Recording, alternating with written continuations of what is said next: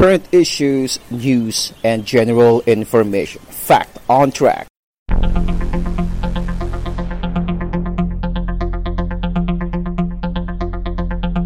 Fact on track sa podcast.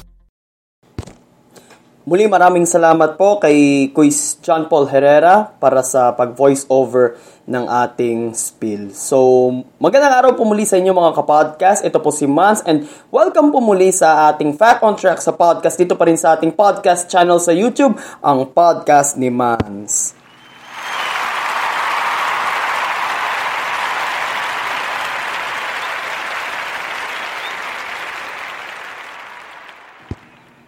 So maraming salamat po sa mga patuloy na suporta kahit sa mga uh, sa mga sirkulo lang sa sa paligid ko to.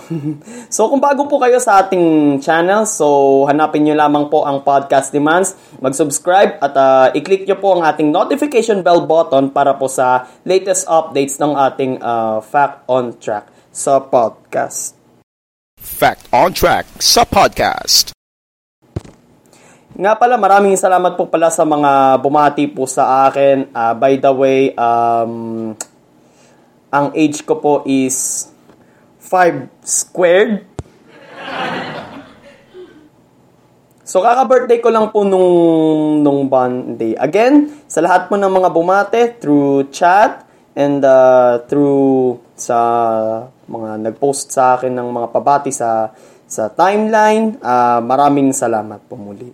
So, ang topic po natin ngayon ay um, suggest po ito ni Arthur Bonus, ni Arthur Lian Bonus, ang ating kapodcast at uh, masugid na listener ng ating uh, Fact on Track sa podcast. So, kamakailan lang na uh, balita rin ito no, na nilipat na nga yung provincial seat ng lalawigan ng Rizal uh, sa lungsod ng Antipolo. Pero lahat ng mga government transactions eh uh, pinupuntahan pa dun sa luma nilang Kapitolyo sa ngayoy lungsod ng Pasig. So, paano nga ba nangyari yun? So, yung capital ng Rizal na dati ay nasa Pasig sa mga titos at titas natin dyan, eh, napunta sa Antipolo. So, yan po ang pag-uusapan natin ngayon. So, maraming salamat Arthur Lian Bonus para sa ating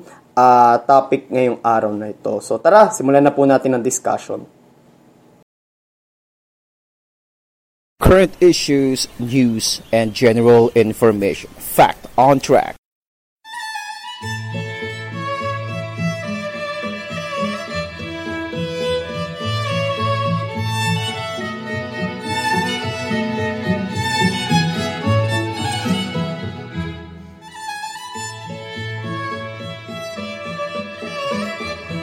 Fact on Track sa podcast.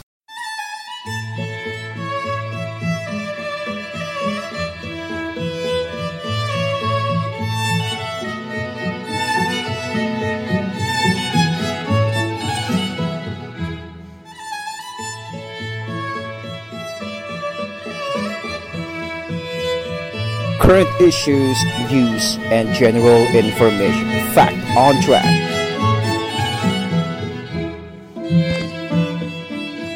So, mula sa dating politico-military district ng Morong, itinatag ang lalawigan ng Rizal sa bisa ng Act number no. 137 ng Philippine Commission noong June 11, 1901. Bunga ito ng naging suwestyon ni Dr. Trinidad Pardo de Tavera na pag-isahin ang dating lalawigan ng Maynila at Morong at ipangalan sa pambansang bayani na si Dr. Jose Rizal. So, ang uh, political military district ng ng Morong, ito yung dating uh, lalawigan ng ng Rizal and then eventually since 1898 meron pang uh, old province of Manila. So ibig sabihin nun hindi pa siya ganap na na Metro Manila. So binubuo siya ng iba't ibang lalawigan. And then doon sa event na ito noong 1901, pinagpulungan na pinagpulungan ito sa Pasig Catholic uh, Church. Itong usapin na ito na pagbubuo sa lalawigan na ipapangalan sa ating uh, pambansang bayani. So, which is, ito na yung lalawigan ng Rizal. Binubuo ito ng labing dalawang bayan mula sa dating politico-military district ng Morong at labing pitong bayan mula sa lalawigan ng Maynila.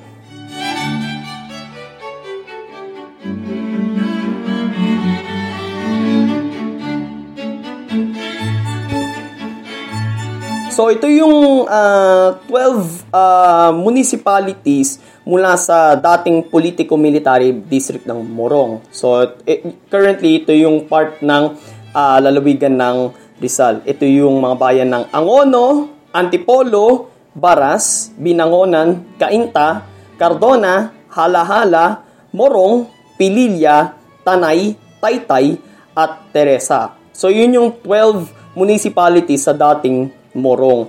While yung 17 towns na mula sa lalawigan ng Maynila, ito yung Caloocan, Las Piñas, Marikina, Montalban na which is ito na ngayon yung bayan ng Rodriguez, Muntinlupa, Navotas, Paranaque, Pineda which is now uh, Pasay City, San Felipe Neri which is now also Mandaluyong City, San Juan del Monte, uh, San Juan City na ngayon yan, San Pedro de Makati, doon sa pangalan niya mismo, ang lungsod ng Makati, Tagig, Tambobong, which is now Malabon City, at ang kabisera ng lalawigan, ang bayan ng Pasig.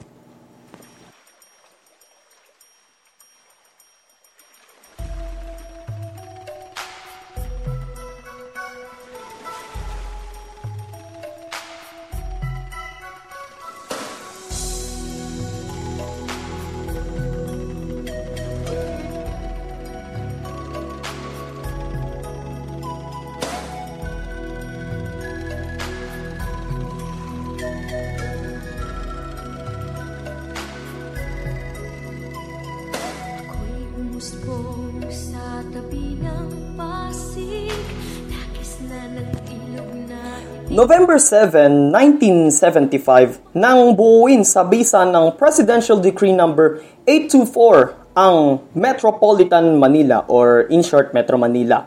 Sa bisa naman ng Presidential Decree number 1396 noong June 2, 1978, idineklara bilang National Capital Region of the Philippines ang Metro Manila. Yun nga yung ngayon nga is kilala na natin as National Capital Region. So, bukod sa mga lungsod ng Quezon, Maynila, Caloocan at Pasay, at sa kinuhang bayan noon ng Valenzuela mula sa lalawigan ng Bulacan, which is formerly ang pangalan ng Valenzuela noon is Polo, labing dalawang bayan mula sa lalawigan ng Rizal ang isinama sa Metro Manila, kabilang ng kabisera nito na Pasig. So, noon, uh, that time, from 1901 to 1975, uh, naging kabisera ng Rizal ang Pasig. So, makikita nyo yun sa mga lumang mapa ng Pilipinas. Ang kabisera pa rin ng Rizal noon ay Pasig. So, dahil nga nilipat nga sa Metro Manila ang nooy bayan ng Pasig, so, ang naging de facto capital ng lalawigan ng Rizal ay Antipolo. Samantalang ang Pasig, ito naman ay ang de jure capital ng lalawigan ng Rizal. Sa mga hindi nakakaalam, pag sinabing de jure, ito yung kinikilala ng batas. While kapag sinabi namang de facto, ito naman yung uh, ito naman yung kilala naman ng karamihan pero hindi ng batas. Kahit napasama sa Metro Manila, lahat ng transaksyong panlalawigan ng Rizal, maging ang mga tala ng lalawigang ito ay matatagpuan pa rin sa lumang kapitolyo nito sa Pasig, which is sa barangay Kapitolyo na kung saan kilala sa mga hile-hilerang kainan doon. Kung baga sa Quezon City, meron silang Maginhawa Street, na ang Pasig noon ay naging lungsod noong January 21, 1995. Ang bayan naman ng Antipolo na naging lungsod din noong April 4, 1998 sa bisa ng Republic Act No. 8508. Like what I've said, ang siyang naging de facto capital ng lalawigan.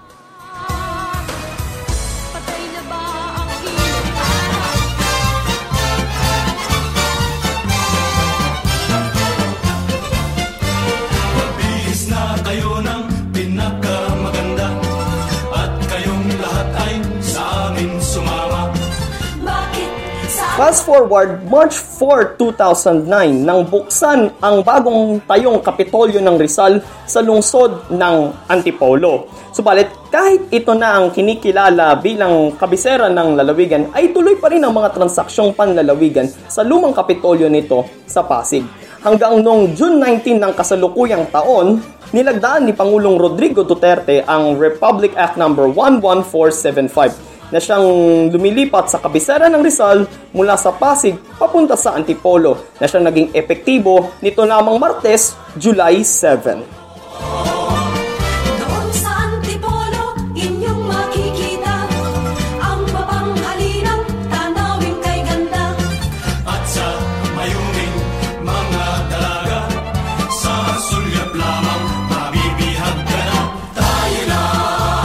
On Track sa podcast. Oh, gusto niyo bang kumain ng gulay? Gusto tayong kumain ng gulay. o halina, kain tayo ng masarap na gulay. Sige, halika na. Mahalaga ang gulay Sa kalusugan, Mahalaga ang gulay sa katawan.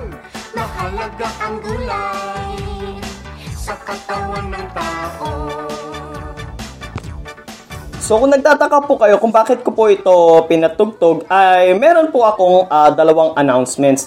So ang una ay may kinalaman po dito sa pinapatugtog natin. So mahalaga ang gulay, 'di ba? So ngayong buwan ng Hulyo ay pinagdiriwang natin ang Nutrition Month. So ito po ang ating next series, ito po ang ating unang announcement. Meron po tayong next series sa ating Fact on Track sa podcast uh, tungkol sa Nutrition Month. So pag-uusapan natin ang mga masusustansyang gulay na kadalasan ay merong negatibo o di kaya nakakatawang ah, konotasyon. Dugo mo'y So abangan nyo po yan mga kapodcast. Ito naman yung ating pangalawang announcement. So magkakaroon po tayo ng pangalawang podcast show dito sa dito sa podcast ni Mans.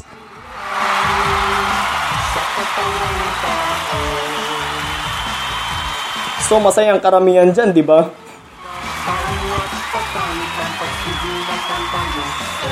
So, ang pangalawang podcast show natin ay ilo-launch natin by August. At ang pamagat ng ating pangalawang podcast show ay Street to the Point. Street to the Point. Again. So, Street to the Point, ito po ay pag-usapan natin ang tungkol sa history ng bawat kalsada o di kaya ng mga lugar sa Pilipinas. So, yun po ang ating mga announcements ngayong araw na ito. At maraming salamat muli, Arthur Lian Bonus, para sa topic natin ngayong araw na ito. So, kung nagustuhan nyo po ang discussion natin ngayong araw, mga kapodcast, ay ah, like, comment, share, and subscribe. Hanggang dito na lamang po tayo mga kapodcast. Maraming salamat po sa inyong pakikinig. Ito po si Mans at itong ating Fact on Track sa podcast dito sa Podcast ni Mans, ang ating podcast channel sa YouTube. God bless the Philippines. God bless each one of us. Purihin po ang Panginoon. Current issues, news, and general information. Fact on Track.